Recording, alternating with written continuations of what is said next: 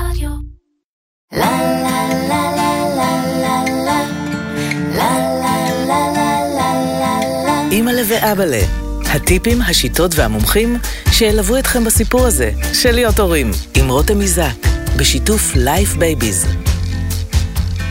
היום אנחנו רוצים לדבר על מה שמהווה עבורנו ההורים שינוי מאוד משמעותי, שלצידו גם חשש גדול, הבחירה של המסגרת לתינוק שלנו. זה לא משנה בכלל מה גיל התינוק, שלושה חודשים, חצי שנה או שנה, משהו בצעד הזה מפגיש אותנו בפעם הראשונה עם אמון שאנחנו צריכים לתת באדם אחר, שידע לטפל בתינוק שלנו ושידע לעשות את זה טוב לפחות כמונו. יש הרבה מאוד מחשבות ולבטים על השעות הארוכות שנהיה עכשיו בנפרד, והאם יהיו ילדים נוספים אה, במסגרת. אז איך אנחנו בוחרים מסגרת שתתאים לתינוק ושתתאים גם לנו ההורים? מה חשוב לשאול ולדעת? אימא'לה ואבאלה, מתחילים.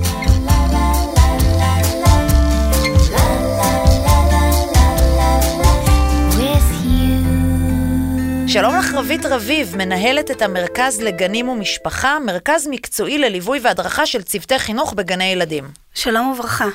אה, שמעי, הפרק הזה הוא חשוב במיוחד בתקופה שאנחנו נמצאים בה. אה, בוא נגיד שזה לא התקופה הכי אה, מרגיעה להיות אה, הורים צעירים. לפתוח את החדשות, לראות ולקרוא על עוד מקרה של התעללות בגן ומטפלות. ו...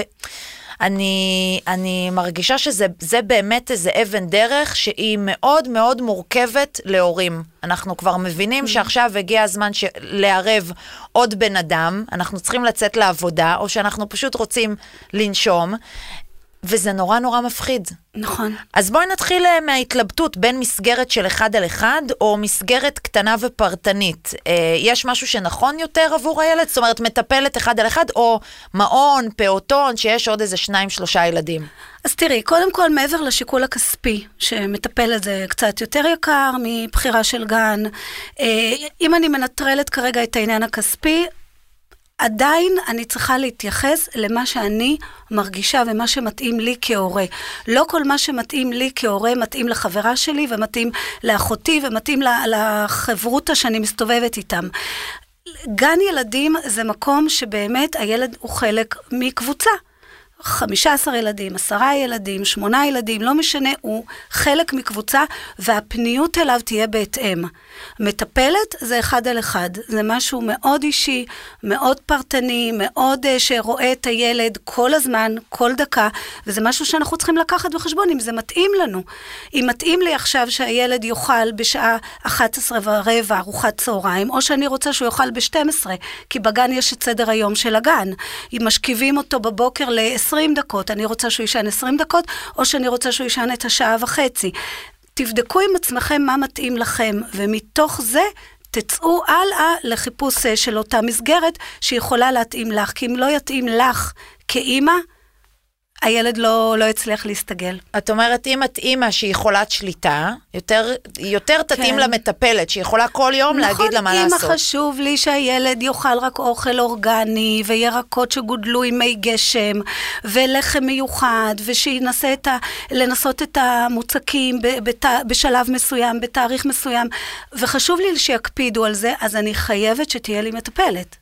אין מצב שאני אתאים את עצמי עם הגן, כי הגן לא עובד ככה. גן נותן מענה לערב רב של ילדים, לערב רב של משפחות ולערב רב של הורים. גם אם זה משפחתון, שזו מסגרת יותר אה, קטנה. אז, אז, אז בואי נגיד ששם אולי ארבעה ילדים או חמישה ילדים, אבל עדיין הוא חלק מ. כן. הוא לא, זה לא אחד על אחד. לא יצליחו, אם, אם באמת זה משהו שבוער בעצמותייך כאימא, אז אל תלכי לשם, כי את, את לא, תמיד יהיה לך מה להגיד, ותמיד את לא תהיי מרוצה, ו, ותמיד את תבואי באיזושהי תחושה שמשהו יתפספס, וחבל, כי הילד חווה דברים אחרים בגן, כמו כשהוא חווה דברים אחרים אצל מטפלת, אבל אני צריכה להיות פנויה לראות את זה, ובשביל להיות פנויה לראות את זה, אני צריכה לנטרל את מה ש, שמפריע לי. ונניח, אה, החלטנו לבחור במטפלת. אה, מה שואלים מטפלת בראיון עבודה? אוקיי. אחד הדברים ששואלים אה, מטפלות, זה קודם כל הדבר הראשון, זה למה היא בחרה לעבוד עם ילדים. והתשובה, מה בדרך כלל התשובה? אני חולה על ילדים, אני שרופה על ילדים. נכון. אז קודם כל, אני תמיד אומרת שגם אחותי מאוד מאוד אוהבת ילדים, חולה ושרופה על ילדים, והיא מנהלת שיווק בחברה גדולה. לא כל מי שאוהב ילדים יכול לעבוד עם ילדים, לא כל מי שאוהב ילדים יודע לעבוד עם ילדים. אה, זו לא תשובה טובה? אם לא. זה מה שהיא אומרת, זה, זה לא צריך זה לא לספק מספיק, אותי. זה לא אוקיי. מספיק. אה, לא- לאהוב ילדים, אני חושבת שזה סוג של קונצנזוס, רובנו אוהבים ילדים, והם מתחברים לגילאים, אבל במיוחד לאינפנטים ולקטנים ולינקות ולתינוקות, אבל עדיין זה לא אומר שהיא תדע אה, לעבוד עם ילד ולעבוד עם תינוק ו- ולתת לו את, ה- את הצרכים אה, הבסיסיים שהוא זקוק להם בשביל להתפתח. והיא בעבודה. היא לא באה לטפל בפאן לי, איזה כיף לי, אני אה, מאכילה אותו, אני מנדנדת אותו, אני משכיבה אותו, ונגמר הסיפור. זה לא בייביסיטר, יש לה תפקיד, והתפקיד שלה באמת זה להכין אותו למסגר, למסגרת הבאה. אנחנו תמיד מכינים למסגרות הבאות. ממטפלת למעון, ממעון לגן, לגן עירייה, מגן עירייה לבית ספר. תמיד יש לי את המדרגות האלה, והמדרגה הראשונה זה המדרגה הזאת של תינוק בן שבעה חודשים, שמונה חודשים, שיוצא פעם ראשונה מהבית, איך אני רוצה כאימא לראות אותו בעוד שנה, שהוא יהיה בן שנה ושמונה חודשים, שנה ושבעה חודשים, עם איזה מיומנויות, עם איזה יכולות, הוא הולך לגן. אז מה התשובה שאמורה לספק אותנו כשהיא אומרת, אם זה לא אני חולה עליהם, אני אוהבת להסניף אותם? קודם כל זה בסדר, שתענה את זה, זה אבל זה לא צריך לעשות, לעוור אותי. זה לא צריך כאילו לה- להגיד לי, אוקיי, היא אוהבת ילדים, אז זהו, גמרה, אה, היא פה.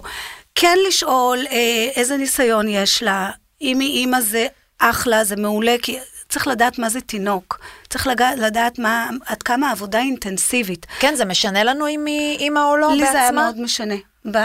בניהול גנים שאני ניהלתי, מאוד שינה לי אם היא מטפלת, אם אני לוקחת אותה באמת להוביל כיתה ולטפל ב, בילדים ולקדם אותם, היה חשוב לי שיהיה לה ניסיון ב, בעבודה עם, אה, עם תינוקות. שהיא תדע את רמת האינטנסיביות, שהיא תדע עד כמה זה באמת באמת אה, מאוד מאוד אה, דינמי ומאוד אינטנסיבי ומאוד... לחוץ, כל העבודה, זה לא עבודה של אה, שמים אותו בעגלה ומנדנדים. וכמובן, אה, לשאול אותה אה, עד כמה, איזה ניסיון יש לה, מה, מה היא חושבת על כל מיני דברים, וזה התפקיד שלי כהורה, כמנהלת. כי אם אני מעסיקה, מטפלת, אני הופכת להיות המנהלת שלה. אם אני בגן ילדים, יש שם את המנהלת של הגן. היא כבר בחרה את המטפלות, היא יודעת לאן להוליך אותם, והיא יודעת מה לצפות מהן ומה לדרוש מהן. כאימא, גם אני, כהורה, לא משנה, גם uh, כ, כאבא, זה לא, זה לא רק תפקיד של האימא, אבל אני צריכה לדעת מה אני דורשת מהמטפלת. מה, מה אני רוצה שיעשו עם הילד שלי. אבל בוא נגיד שאת אימא לילד ראשון, את עוד לא יודעת Mm. מה, את לא בקיאה בכל אבני הדרך שבהתפתחות הילד. מה חשוב בריאיון כזה באמת לשאול? כי לפעמים אני אפילו לא יודעת איפה הילד אמור להיות בעוד כמה חודשים. אה, חשוב לשאול אותם שאלות מהמקום של אה, באמת מה את עושה בסדר, בתוך היום. את יוצאת איתו לגינה, מה את עושה איתו בגינה? מה את עושה אה, כשהוא זוכ... הוא, נ- אה, את שמה אותו על השטיח? והוא מנסה להתקדם, מה את עושה, איך את מגרה אותו לשם? שם אני ארצה אותה, שהיא תגרה אותו, שהיא תאתגר אותו. אני כן ארצה שהתשובה שלה תהיה, מגיע, אני מגיעה איתו לגן שעשועים ואני מורידה אותו. אני שמה אותו על המחצלת ואני מורידה אותו, הוא לא, הוא לא בעגלה כל הזמן. כן, אני לא יושבת עם החברות שלי כן, לזמן... לא, רוב הסיכויים שלא יגידו לך את זה. כן. היא לא תגיד לך את זה בראיון. עבודה, היא כן תגיד, אני משחקת איתו, אז ת, תמשכי אותה כאילו לכיוון של איך את משחקת איתו, מה את עושה, מה את עושה איתו, הרי הוא קטן, הוא בן כאילו שמונה ממש חודשים. לא להתבייש לחקור. לשאול ולחקור ולהגיד למשל על העניין הזה של האוכל, איך את, איך את מגישה את האוכל לילד, איך את נותנת לו, את מאכילה אותו? אוקיי, מאכילים אותו בגיל שבעה חודשים, שמונה חודשים, הוא מגיע לעשרה חודשים, הוא כבר יכול לאכול לבד, הוא כבר יכול להחזיק את הפסטה ביד, הוא יכול להחזיק את הקציצה ביד, למצוץ את הקציצה, לאכול קצת אה, מהפסטה, ובסוף אפשר, אפשר לעשות לו את ההשלמות של המזון.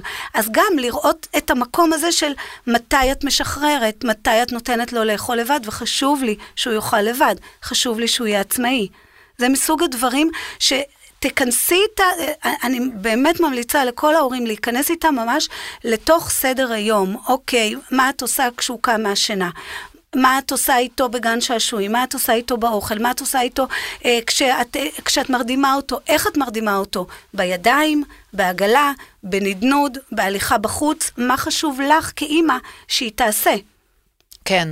אז ממש לעבור איתה על כל סדר היום, נכון. ולרדת איתה לרזולוציות. לרדת לרזולוציות, לשאול באמת על, ה- את, ה, את, את הדברים החשובים בתוך סדר היום, וגם, אני הייתי קצת שואלת, למה דווקא ב- בחרה מעבר ל...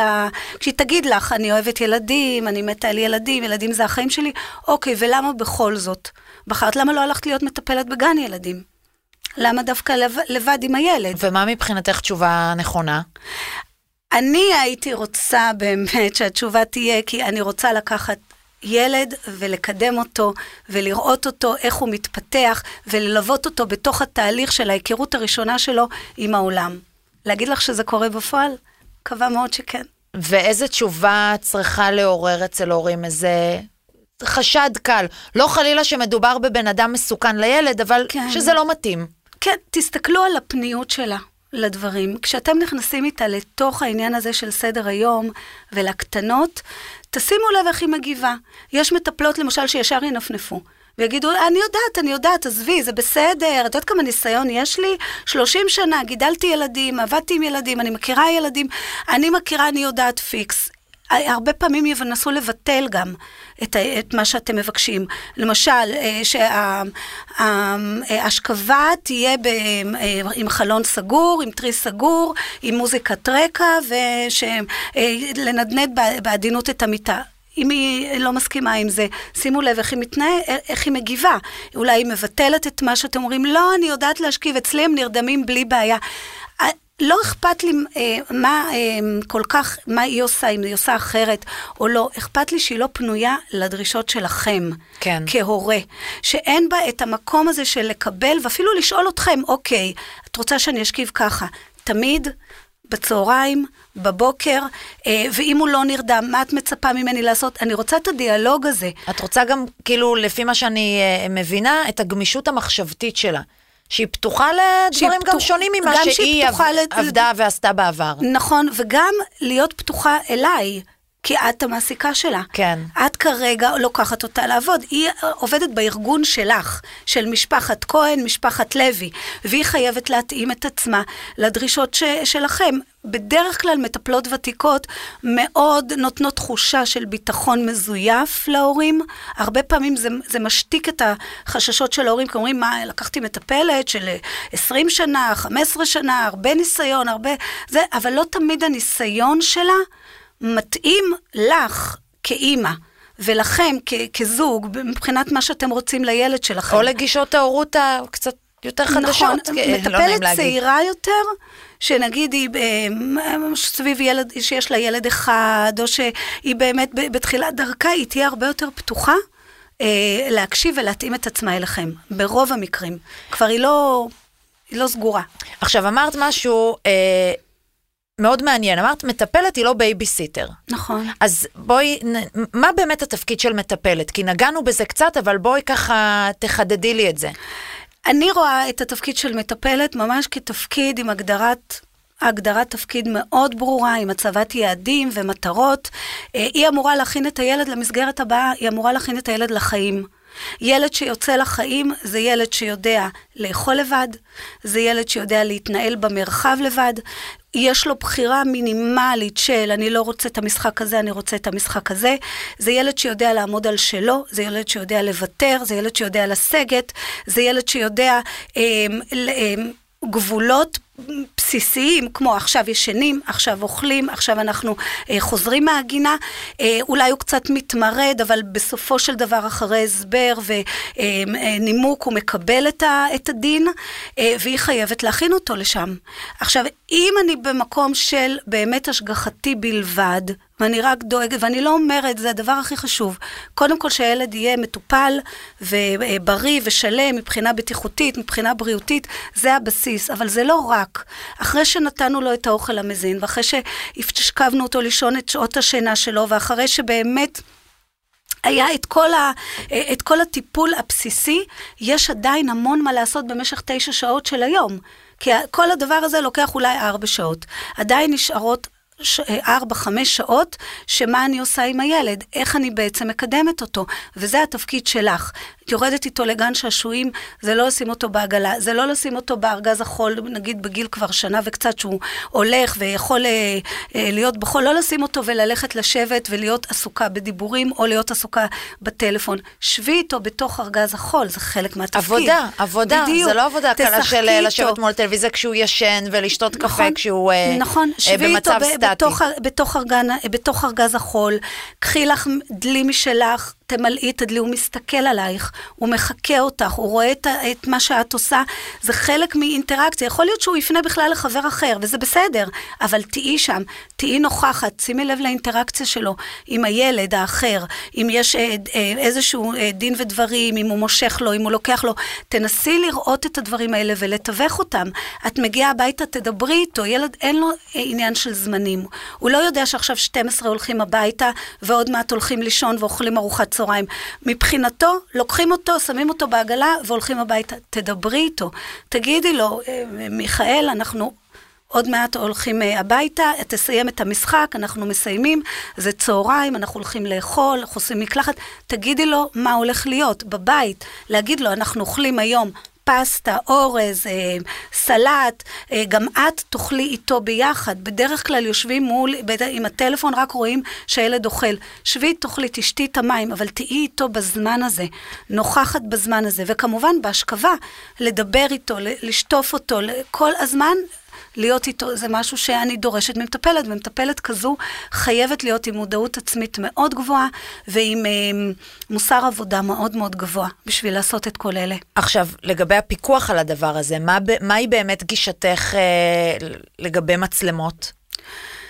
תראי, היום זה בלתי נמנע, זאת אומרת, כבר שמים מצלמות, אני בעד לשים מצלמות, אבל לא בשביל לתפוס את המטפלת אה, מתעללת, מרביצה לילד, כן או לא. יש לכם חשש הכי קטן, שהמטפלת הזאת, משהו לא יושב טוב, אל תעסיקו אותה.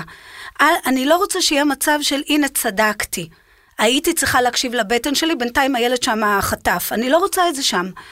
יש לכם חשש? לא מעסיקים מטפלת. שימו מצלמות כדי באמת לראות מה היא עושה איתו, לראות שהדברים שביקשתם מתקיימים הלכה למעשה. אה, אני לא אומרת אה, ברמה של לבלוש אחריה, אבל אם, החלט, אם החלטתם יחד עם המטפלת שמבחינת סדר היום, בשעה 11 או 10 וחצי, היא יורדת איתו לגן שעשועים, עולה איתו בשעה 12. תפתחו ב-12 את המצלמות, תראו שהיא שם.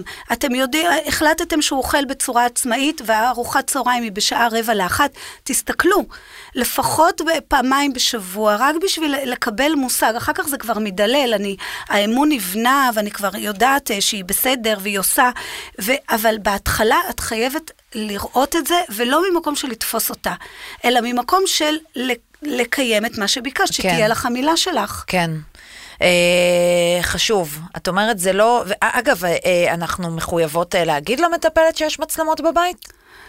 אני הייתי אומרת, אני הייתי אומרת, אני חושבת שזה מן הראוי להגיד שהמצלמות, עוד פעם, זה לא בשביל אה, לתפוס אותה, זה בשביל הביטחון שלי כהורה. כי מסתובבים דברים וכולנו מודעים למה כן. שמסתובב בשוק, אמ, ולהגיד לה, אני עושה את זה בשבילי, אמ, מה שאני אראה שלא לא ייראה לי או לא יתאים לי, או, או משהו אולי שאני, יש לי שאלות לגביו, אני אבוא ואני אשאל, אה, את לא תחת אה, מבחן, אבל אני שמה מצלמות, כי בכל זאת אני, אני רוצה להיות על הצד הרגוע. כן, שקיפות בנושא הזה. נכון. ואם החלטתי שאני רוצה כן לבדוק את האופציה השנייה, שזה גן ילדים, אז uh, מה אני צריכה לבדוק? על מה אנחנו מסתכלות? אז קודם כל להבין שמסגרת של גן ילדים היא מסגרת שונה לגמרי. יש פה מגוון רחב של ילדים, אמ, יש פה מנהלת גן, יש סדר יום שנקבע על ידי מנהלת הגן, אמ, ובעצם אה, כל, כל המהלך של היום הוא שונה לגמרי ממה שקורה ב, אמ, אצל מטפלת. אתם מגיעים לגן, אתם תראו מבנה נורא יפה, מאוד uh, מצבעוני, מאוד מושקע. בכל זאת, תנסו לראות דברים שהם מעבר לצורה החיצונית. אני יודעת שזה מאוד מאוד מושך את, ה, uh, את ההורים, מבחינת ניקיון, שיהיה נקי, שהרהיטים יהיו uh, שלמים ולא שבורים, ובכל זאת, הילדים הולכים לבלות שם פרק זמן מאוד מאוד ארוך מה, מהיום שלהם. הדבר הראשון שאני הייתי בודקת זה קודם כל אם עומדים בדרישות הפיקוח. עכשיו יש פיקוח כבר לגילאים הרכים, אה, חוק הפיקוח נכנס לתוקף בספטמבר. האחרון, אה, וההמשך שלו יהיה בספטמבר הקרוב, אה, ספטמבר 21. כשחוק הפיקוח אומר ככה, קודם כל מצלמות, שיהיה בגן, לשאול את ההורים, יחס של מטפלת לילדים, עד גיל שנה, בערך גיל שנה זה 1 ל-5, עד גיל שנה וחצי. מדהים שרק כן. עכשיו נכנס, ש, שיש עכשיו חוק פיקוח. כן, כן? כמה ילדים היו צריכים התמ"ת, לחטוף נכון, בשביל הדבר הזה. נכון. נורא עצוב, ו... אבל זה, יש בזה משהו עכשיו שמנחם, אמהות נכון. שמאזינות לנו, שעכשיו כן יש עכשיו פיקוח. עכשיו זה מסודר, ותשימו לב גם מה הם עונים. אם אומרים כן, יש מצלמות, ולשאול על חוק, כשאני שואלת על חוק הפיקוח, תראו שזה מוכר להם. זאת אומרת, יכולים היום להסתובב אה. אה, גנים שהם עוד לא, עוד לא שם. עוד לא שם זה אומר שהגן עוד לא עבר את הקורס עזרה ראשונה, שזה מחויב שגנים אה, בפיקוח יעברו, ולא עבר את התנהלות בטוחה, קורס התנהלות בטוחה. תסתכלו על, על בעלת הגן, תראו, זה, זה דברים שבאמת אפשר לראות אם זה מוכר, אם זה לא מוכר, אם היא עשתה את זה, אם היא לא עשתה את זה. היום אפשר גם לבקש אה, אישורים. זה מה שעושים הפקחים, הם מסתובבים בגנים, הם, הם מבקשים להראות אישורים. אה, בספטמבר אה, ייכנס לתוקף, התק, תיכנס לתוקף התקנה הנוספת של חוק הפיקוח, שזה הדרכות בתוך הגנים, שזה מה שאנחנו עושים היום. יש היום גנים שכבר לוקחים את ההדרכות האלה ו, אה, לתוך הגן, עוד בלי שזה יהיה בחוק, וזה מבורך, וזה מצוין, כי בכל זאת זה מישהי חיצונית שנכנסת, וקצת באמת מיישרת את סדר היום ואת הצוות לפי צורכי הילד ובאמת הצרכים ההתפתחותיים שלו. אז קודם כל לבדוק את uh, דרישות הפיקוח. היום, uh, היום, uh, היום ב, על פי דרישות הפיקוח גן מחויב במצלמות? כן. בגן? כן, חוק המצלמות. אבל זה לא בהכרח מצלמות שהן ב live. לא, לא עושים לא פה עכשיו האח הגדול. לא אונליין, אסור אונליין. אסור. חוק המצלמות אומר דבר כזה, את אה, שמה מצלמות, בעלת הגן מחויבת לשים מצלמות בחצר ומצלמות אה, בתוך הגן, ואין לה שום זכות לגעת במצלמות. היא יכולה אולי להסתכל תוך כדי היום, אבל היא לא יכולה לח... לחפש יום מסוים ושעות מסוימות. וגם אימא לא יכולה להיכנס ופשוט לראות. וגם ההורה לא יכול. שזה מתוך שמירה על ילדים אחרים, נכון? על צנעת הפרט, יש שם החלפות חיתולים. גם ו... צנעת הפרט, אבל בראש ובראשונה זה כדי שלא יחבלו במצלמות, שלא ימחקו דברים. נגיד שהיה איזה אירוע שאני לא רוצה שהוא יהיה מוסרט. אנחנו כבר נתקלנו בגננת שנתפסה, שמחקה קטעים שלמים של היום. אז יש עכשיו חוק שאסור לגעת. הורה שרוצה לפתוח את המצלמות ניגש למשטרה, מנמק. למה הוא רוצה לפתוח את המצלמה? לא יפתחו את המצלמות על שריטה לילד או על נשיכה. על זה לא יפתחו מצלמות כל כך מהר. פותחים מצלמות באמת על חשד להתעללות. המצלמות באות באמת לתעד, זה מה שהן עושות. הן רק מתעדות, הן לא מונעות את המקרים. אנחנו רואים כל המקרים שאנחנו עדים עליהם בתקשורת, קרו מול המצלמות. כן. אם הם יודעים שיש מצלמות, למה הן בכל זאת מתנהגות ככה? אז זה לא מונע, אבל כן זה מתעד. וכשזה מתועד, אז זה סוג של ראייה. אז זה, מה, זה מה, דרך מסוימת שעכשיו חוק המצלמות נכנס בספטמבר. כולם מחויבים לשים מצלמות, אף אחד לא נוגע במצלמות. אז אחרי שבדקנו על חוק הפיקוח ושהגנים מקיימים ומכבדים, מה עוד אני בודקת? אז זהו, אז אני, אני רוצה להפריד את זה לתקופה רגילה. ותקופה קורונה. כן, כי בואי נדבר על זה. אני נכון. היום שמה את הילד שלי בגן, אני, אני שמה אותו בשער, נפרדת ממנו נכון. בשער ואוספת אותו מהשער. אני כבר לא יכולה להיכנס ולראות uh, מה קורה בתוך הגן, אני לא יכולה לראות את הדינמיקה של הצוות, אני לא יכולה לראות היום את המשחקים החדשים שהביאו להם או לא הביאו, אני לא יכולה לראות את זה. נכון. אי אפשר לראות, היום אי אפשר להיכנס לגן, אז אה, אם אני עכשיו בסיבוב, בשאטל של uh, סיבובי גנים, שזה עוד מעט, uh, ממש אוטוטו מתחיל, uh, אז הרוב... רוב, רוב השיחה תהיה בטלפון, אבל עדיין, אתם יכולים להגיע, תשאלו על סדר היום. מתי יוצאים לחצר, מה, אה, מתי אוכלים ארוחת בוקר, מתי אה, אה, נכנסים מהחצר, ותגיעו, תגיעו בזמן החצר, תהיו מבחוץ. תקשיבו למטפלות, תקשיבו איך הן מדברות. את יודעת, אני, אה, בהרצאות שאני עושה, אני תמיד שואלת, אה, מתי אין שום התעללות בשום ילד ברחבי הארץ? באיזה, באיזה תקופה? לא נוגעים בילדים, הכל פיקס, כמו שצריך. יש כזאת תקופה? כן. מה? זה תקופת הרישום. כשאני יודעת שכל דקה יכול להיכנס לי הורה לגן, שכל שנייה מישהו יכול לעמוד מחוץ לשער ולשמוע, אני מנחה בדרך כלל את המטפלות שלי, חבר'ה, אנחנו מיושרים לימין. לא מרימים את הקול מדי, ולא צועקים, זה ולא עצוב תופסים. מאוד מה שאת נכון? אומרת. נכון. בגלל זה כולנו צריכים להתנהג, כל בעלות הגנים צריכים, צריכות להתנהג כאילו כל השנה יש הורה בגן, הורה שיכול להגיע. כי בתקופת הרישום את נכנסת, את פשוט דופקת בדלת, את עומדת בשער, את, את עושה את זה. ואני מציעה להורים, להורים לעשות את זה כל השנה, וכמובן לבעלי גנים להתנהג כאילו כל השנה אנחנו ברישום. אבל uh, היום זה באמת מורכב להורה לעשות ביקור פתע, אז מה, לעמוד uh, מחוץ לחצר? לא, אבל אם אני מחפשת גן לילד שלי, אז תגיעו בזמנים שהילדים בחצר, אל תגידו כן. לבעלת הגן. פשוט תגיעו, תשמעו, שומעים המון. אני, כשאני מגיעה לגנים, שאני מלווה אותם, אני רבע שעה עומדת בחוץ. אם אני מגיעה בזמן החצר, שזה סביב עשר, עשר ורבע, אני עומדת בחוץ, אני שומעת. אני שומעת מה אומרים, אני שומעת איך מדברים, אני שומעת איך מתווכים לילד מריבה, שומעים הכל. מה, מה מדליק אצלך נורה אדומה? כי בואי, מותר, גם מרימים את הקול נכון, בגני ילדים, נכון, זה בסדר, נכון. ילדים גם צועקים בעצמם, לפעמים נכון. צריך להרים את הקול. אבל איפה זה עובר את הגבול? איפה אני אומרת, לי זה לא, לא, לא מתאימה לי המסגרת הזו. אמ, מה מדליק לי נורה אדומה בסיטואציה כזאת? למשל, שמטפלת יכולה, יש שני ילדים שרבים על משחק, על צעצוע בחצר, וצועקים ובוכים, אני מדברת על ילדים יותר גדולים, גיל ש- כמעט שנתיים, ואז המטפלת באה, למה אתה תמיד לוקח לו? לא, תיתן לו, זה היה שלו, אתה יושב כאן, כך תיתן. זה, זאת התנהלות שהיא לא תקינה בעיניי. עכשיו, אין פה התעללות. כן, זה לא צריך להגיע משהו, ל- אבל לא להתעללות. הקשבת, את לא ראית, את רק רוצה שקט. את רק רוצה עכשיו, תפסיקו בחייאת, תפסיקו לבכות. ואת פועלת מתוך המטרה שלך, ולא מתוך המטרה של הילד. כשמה הדבר הנכון להגיד הדבר במקרה הנכון כזה? זה להגיד, אוקיי, אני רואה שיש בעיה. אני רואה שאתם רבים. מה קרה? יש לנו מכונית אחת ואתם שניים. לשקף גם- להם את הסיטואציה. בדיוק, להחזיר לו את, להם את הבעיה. להגיד, יש פה ד, גם דניאל וגם מיכל, אתם רוצות את המכונית, מה נעשה? מה אפשר לעשות? עכשיו, הפתרונות מגיעים. יש ילדים שיגידו, קחו לה, קח לה, תחטוף לה, תיתן לה, זה פתרונות, אבל אני אוספת. ואני יכולה להגיד, נכון, אפשר לקחת, אפשר לכתוב, אפשר מה עוד לעשות? אפשר לשחק ביחד, אפשר להמתין בתור, אפשר אה, לחפש מכונית אחרת, ואני בעצם שואלת אותם בסוף, מה אתם בוחרים? מה אפשר לעשות? אם באמת הם לא מקשיבים, אז אני אקח אותם, אני אושיב אותם איתי, ואני אחכה לתשובה, אבל סבלנות זה שם המשחק. קודם כל, אני ממתינה לתשובה שלהם. אני לא באה בש, בשיטת זבנג וגמרנו. אם אני מגיעה בשיטת זבנג וגמרנו, זה אומר שאני לא פנויה. כן. מטפלת שהיא לא פנויה, לעשות את העבודה שלה, זאת העבודה.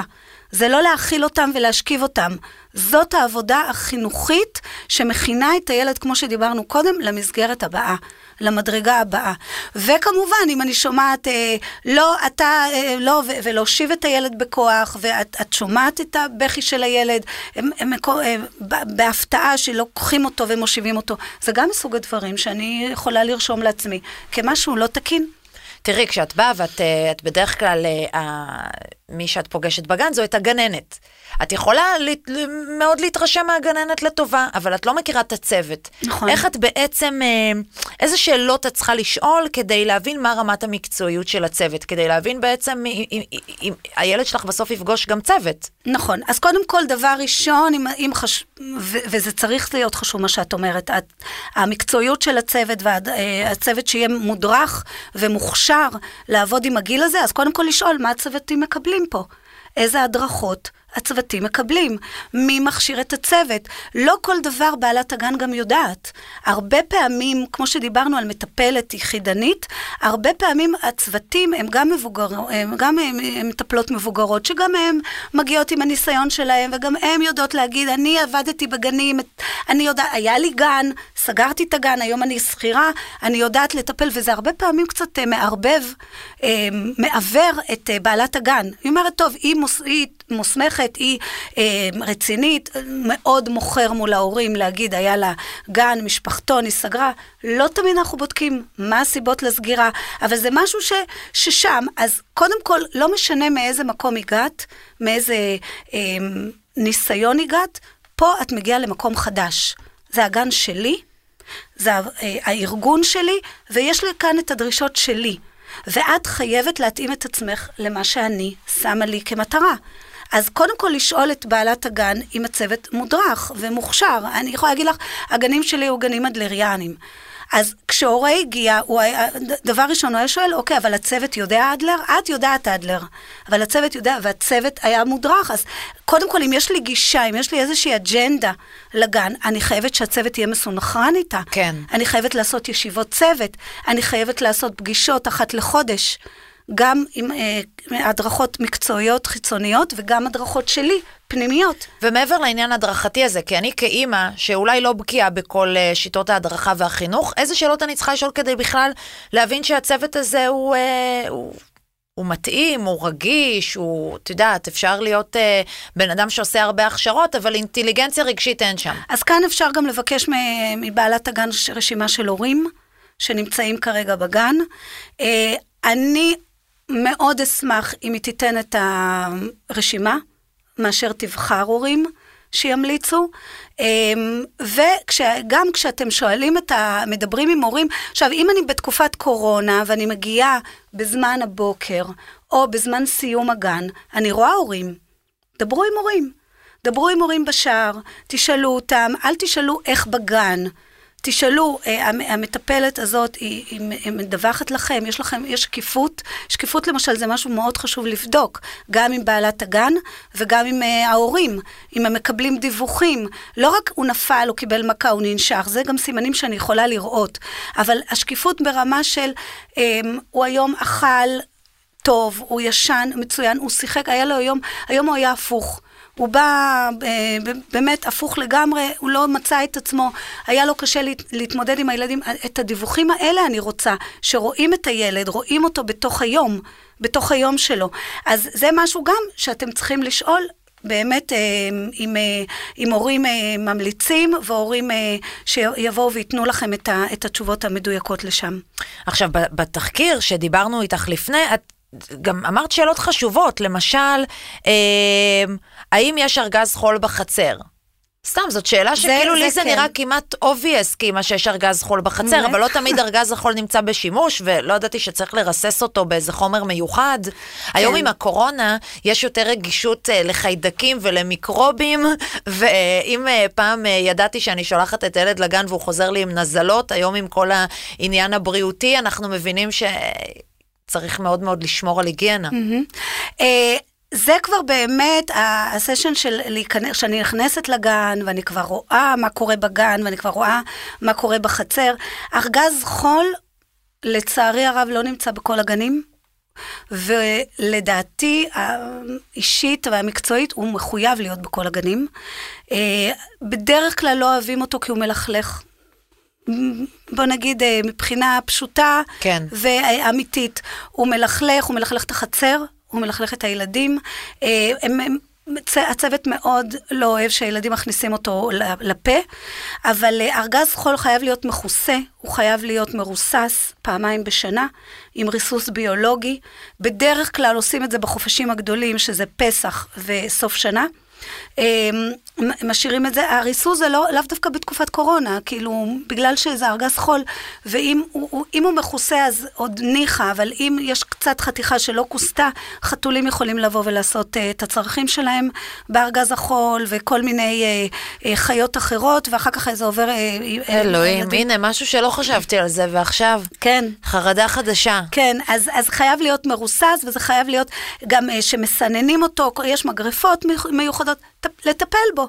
אבל ארגז החול עובד על כל כך הרבה דברים חיוביים וחשובים להתפתחות של הילד, שאם היינו יודעים כמה זה עושה טוב לוויסות החושי של הילדים, למגע, למרקמים, לתחושות, לכל העניין הזה של הילדים בגילאים האלה, זה סוג של מגירות, אה, נפתחות להם אה, מגירות במוח, הם שמים, זה נעים לי, זה לא נעים לי, זה, אלה מגירות, מחוספס, חלק, מגעיל, לא מגעיל, טעים, לא טעים.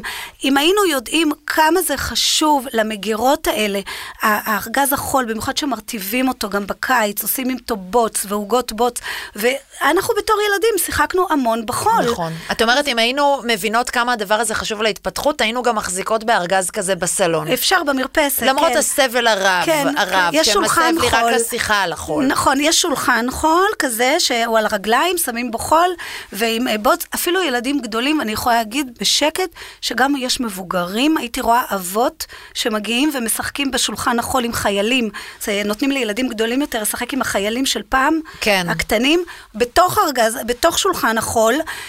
זה, זה כל כך חשוב, וגנים לא מחזיקים את זה. עכשיו, אה, בכלל, להסתכל על חומרים רטובים, לשאול את, ה, את בעלת הגן, איזה יצירות אתם נותנים לילדים.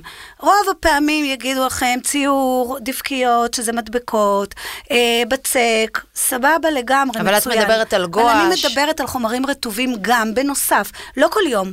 פעמיים, שלוש בשבוע, לתת גואש, לתת צבעי ידיים, אה, לתת אה, חמר, לתת מים, למה זה כל כך חשוב? למה זה צריך להיות כל כך חשוב לי כשאני באה לבחור גן?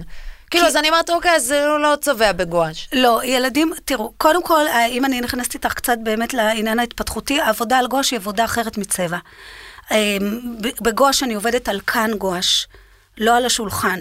כאן גואש בעמידה, והתנועה של היד היא מלמעלה למטה.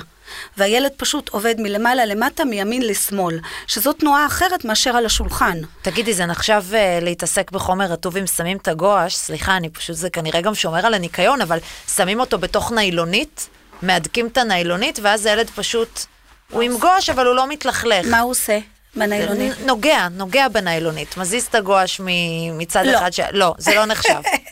לא. זה חלק מה, אוקיי. מההמצאות בשביל הסטרילי, הסטריליות. אבל ילדים אוהבים לגעת, צבעי ידיים למשל, כל הנושא של לגעת בחומר, לגעת בצבע. אה, צבעי ידיים עושים למשל על שולחן. ואז אני עושה, מלמד, עובדת עם הילד על העניין של האצבעות, אז אני עושה צורה בתוך הצבעי ידיים, בתוך הקצ... או הקצב גילוח. אני עושה פרח, הילד יכול לצייר עיגול, והוא עושה את זה עם האצבע. אז את אומרת לשאול את זה, לבוא, לשאול את. הגננת, את עובדת נכון. פה עם חומרים רטובים? בדיוק. את יכולה לצאת קצת אה, אה, האימא המעצבנת של הגן, כאילו עוד לפני שרשמת את הילד. כן, אבל עכשיו יכולים הזה. להיות הרבה מעצבנות בגלל החשיפה. את יודעת, בגלל כל העניין של המודעות. כן. ובאמצעות הפודקאסט הזה יכולים לצאת הרבה הרבה אימהות שהן יהיו המנדנדות, אבל אני כן חושבת שזה חשוב, וזה לא... תראי, בעלת גן יכולה להסתכל על אימא כזו כאימא מנדנדת, והיא יכולה להסתכל עליה גם כהזדמנות. כמקום של וואו, בזכותה, בגלל הדרישות שלה ובגלל הנודניקיות שלה, ו- ואני לא הייתי אה, אימא נודניקית יחסית אה, אה, כשהילדים שלי היו בגן, אבל כן ידעתי לדרוש, ו- והמקום הזה של איך את באה ואיך את שואלת ואיך את מבקשת את זה, ואיך את רותמת את בעלת הגן לתוך העניין הזה, זה מקום שיכול מאוד לקדם את בעלת הגן, יכול לשים אותה במקום מאוד מקצועי, והיא, יכול, והיא יכולה להסתכל על זה באמת כהזדמנות או כבאסה. זה מאוד מעניין מה שאת אומרת, והלוואי שגם אה, מאזינות לנו בעלות גן כן. ומטפלות. אני אה, מאוד מקווה.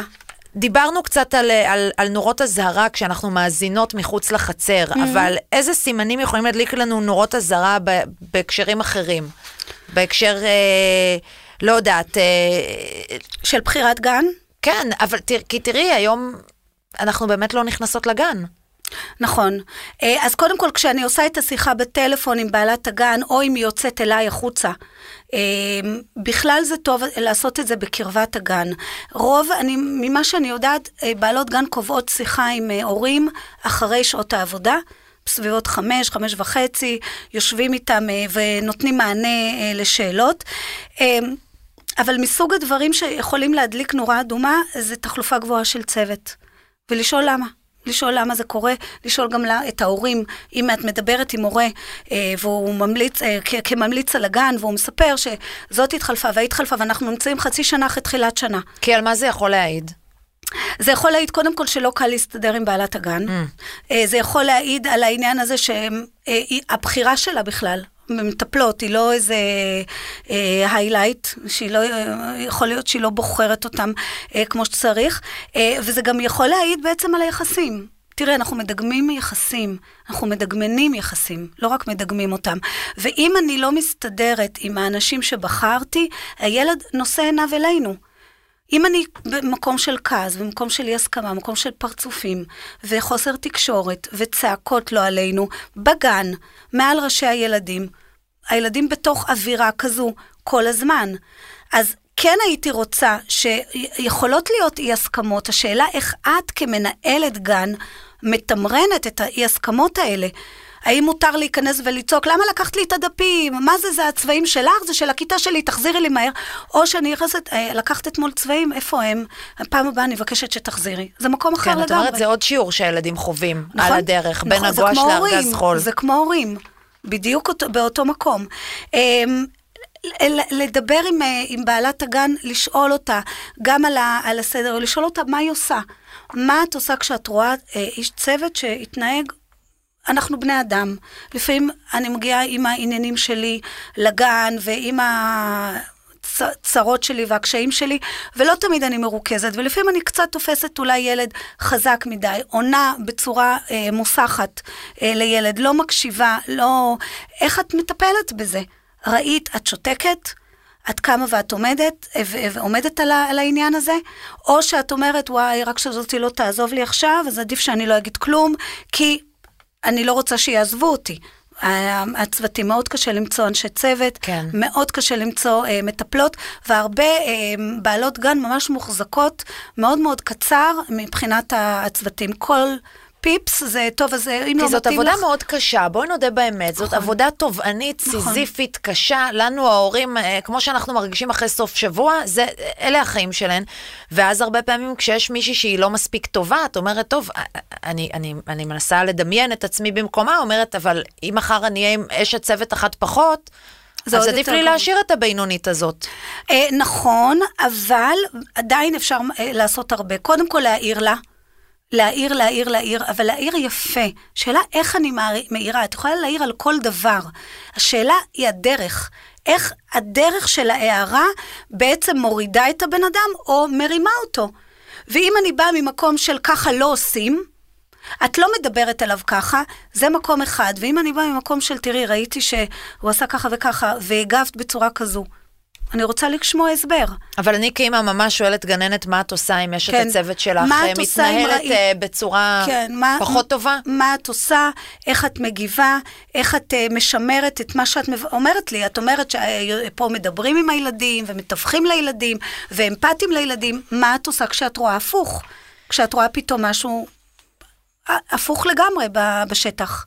תראי, בסופו של דבר, אה, אנחנו ההורים צריכים להתפשר, כן? אנחנו גם אה, מעגלים mm-hmm. לעצמנו פינות. נכון. אה, אז בואי, תגידי לי על מה היית ממליצה, על איזו מסגרת בעצם, איזו מסגרת היא המסגרת האידיאלית מבחינתך? קודם כל, אני, אני לא הייתי מתפשרת בכלל על הנושא של החינוך, מקצועיות, הצוות, איך שהם עובדים עם הילדים, איך מדברים לילדים, מה הילדים לומדים, תוכן של הילדים. כן הייתי קצת מתפשרת על העניין של האוכל, אנחנו לא נקבל את המזון האידיאלי שאני יכולה לתת לו בבית, וכל אחד יש לו את הסריטות שלו לגבי סוגי מזון, איך הוא יאכל, כן לרסק לו, לא לרסק, לטחון, לא לטחון, זה מסוג הדברים ש... את חייבת להתפשר. זה פשרות שאת עושה בגן בעצם. נכון, וגם על העניין של הזמני שינה וזמני הש... אה, התעוררות. פה הייתי כן מתפשרת. בואי נגיד, אם אני אומרת, מסתכלת בגדול, ההתעללות שאנחנו רואים בתקשורת היא לא במקומות האלה. כולם אוכלים, כולם ישנים, כולם uh, ישנים את השעה וחצי, שעתיים. איך מעירים אותם, זאת כבר הבעיה. ואיך מרדימים איך אותם. מאכילים אותם, זאת כבר הבעיה. על זה לא הייתי מתפשרת, על החינוך, כן. על הדרך, על, על כמה, מה הילד עושה במהלך היום, אם הוא מת, מסתובב חסר מעש או לומד ומתפתח ו, ויושבים איתו בעבודה קבוצתית ובעבודה במליאה. על הדברים האלה אני לא הייתי מתפשרת. אבל אם היית צריכה לבחור בין מסגרת אה, פרטית, פרטנית של אה, אחת על אחד, אה, או משפחתון, פעוטון וגן, מה, אני? במה היית בוחרת, כן? אני הייתי בוחרת בגן. באמת? אני, כן. אני חושבת שעדיין, עם המגבלות של ה... והחסרונות, שזה אה, ילדים ו... ו... וצוות ו... ואנשים, אה, ש... הרבה אנשים שמסתובבים שם, עדיין אני חושבת שרמת הפיקוח היא טובה יותר בגן. אה, בכל זאת, בעלת הגן, יש לה אינטרס חש- גדול מאוד לשמור על, ה, על הגן, לשמור על השם של הגן. אני מאמינה, ומתוך העבודה שלי, אה, אני רואה בעלי גנים שממש חשוב להם כל הורה. כל דעה של הורה, והם עושים הכל כדי באמת לשמר את זה אה, ברמה הגבוהה. מטפלות, בלי לפגוע באף אחד, אני במקומות האלה של החינוך ולמשוך את הילדים למעלה, פחות רואה את זה. אני רואה ילדים שמגיעים ממטפלת לגן, אני רואה ילדים שעוברים, נגיד באותו גיל, מגיל אה, אה, שמונה חודשים שהם היו בתינוקייה, ועוברים לכיתה הבאה באותו מבנה, באותו גן, עוברים פשוט לכיתה של הפעוטות, וילד שמגיע ישר לפעוטות, את רואה, רואים את ההבדל. בגן שעובד כמו שצריך, פשוט רואים את ההבדל, ואפילו גם הורים אומרים, מה, הם באותו גיל? הוא נראה לי יותר גדול. הילד שעבר אה, מהתינוקייה. וואו. יש משהו שם שעובד עובד אחרת, כמובן, בגנים שעובדים כמו שצריך. מעניין מאוד מה שאת אומרת.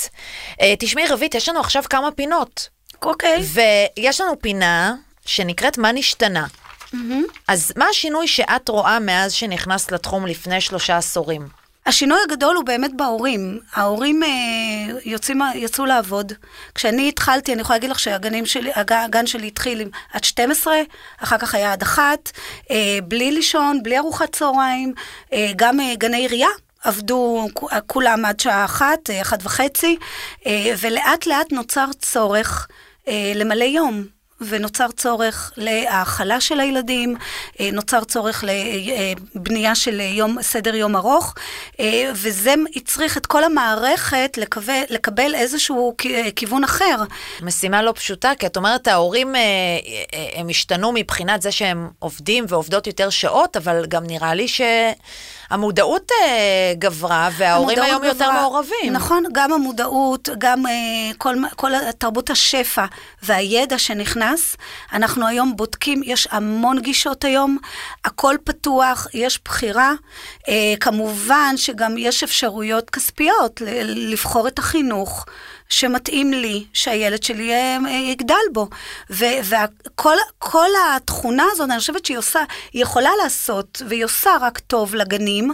אה, באמת, אם נוציא את העש- העשבים השוטים שמוציאים שם רע לכל הענף. כן, ממש, הם משליכים על הכלל, ו- וגורמים להן גם לעבוד הרבה יותר קשה, כי היום אני כאימא הרבה יותר מציקה, הרבה יותר נכון, חושדת. זה לא נעים לצוות לעבוד בתחושה כזאת, לא שהורים נעים, לא סומכים. וגם עם מצלמות על הראש, וגם עם הורים על הראש, וגם עם אה, מדריכות אה, אה, על הראש, זה לא, זה לא נוח, זה לא, אה, זה מלחיץ מאוד, זה לא מתאים, אבל אה, אני מאמינה שזאת הדרך הנכונה, באמת לייצר צוותים מקצועיים, חינוכיים, ממש ממטפלת למחנכת לגיל הרך.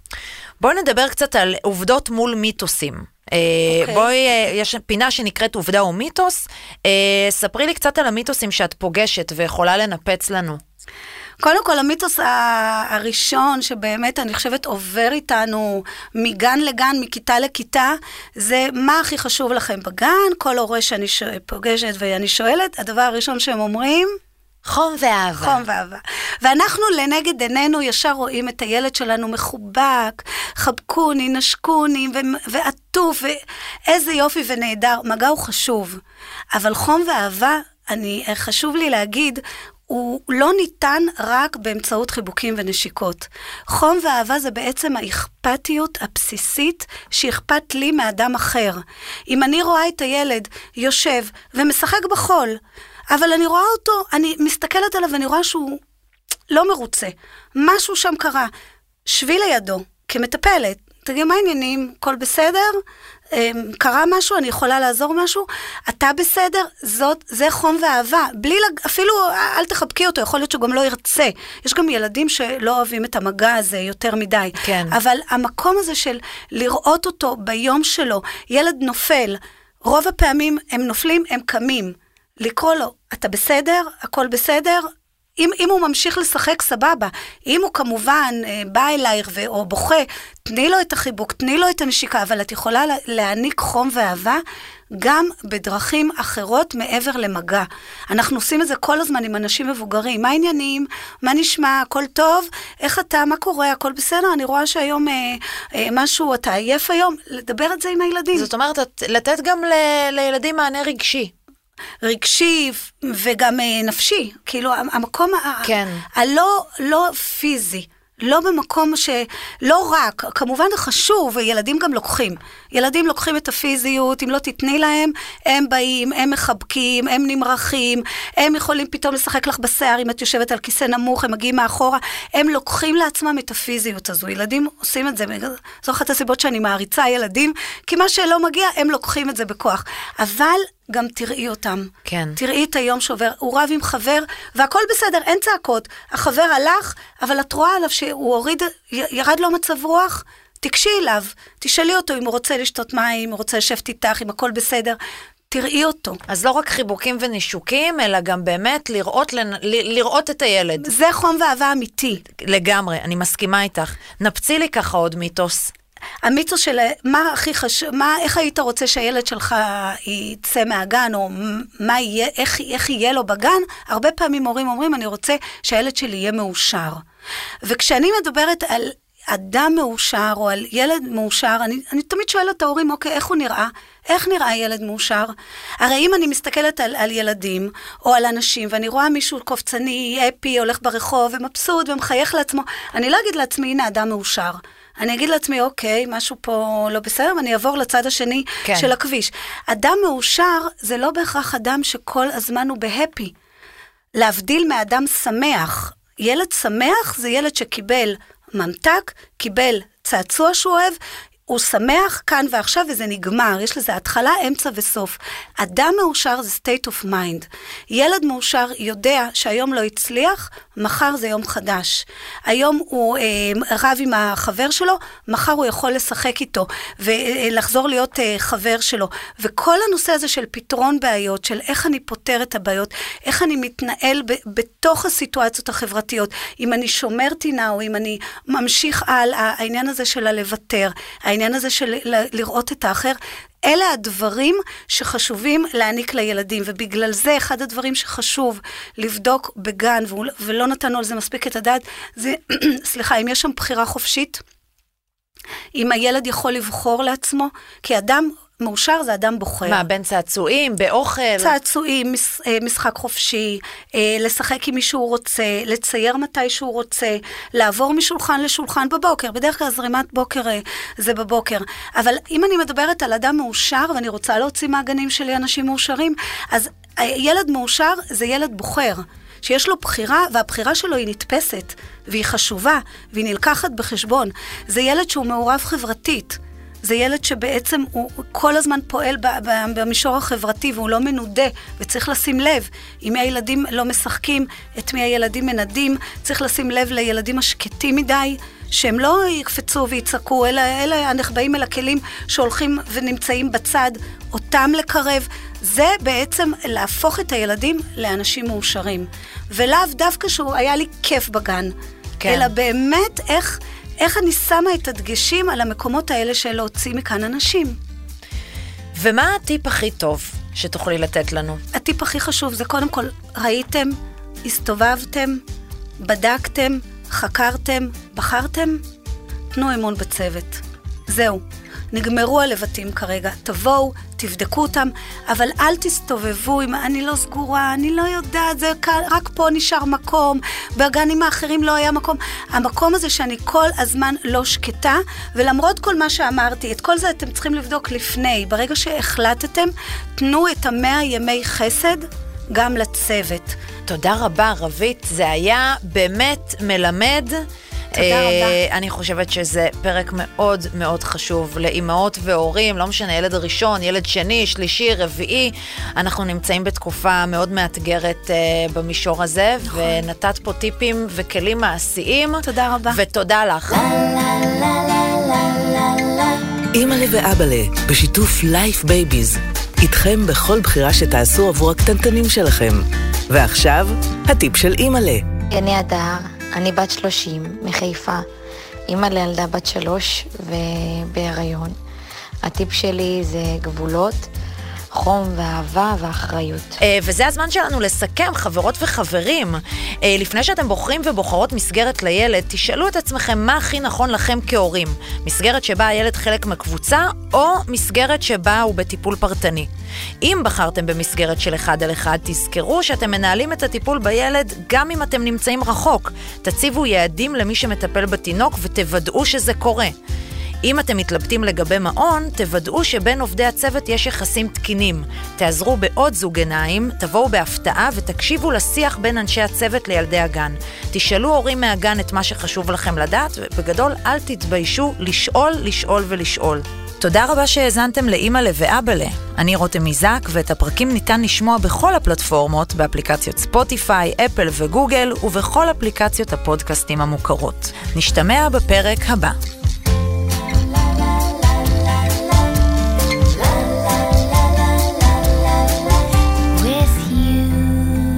הוקלט באולפני ביזי בשיתוף אדיו המשווקת את ספוטיפיי בישראל.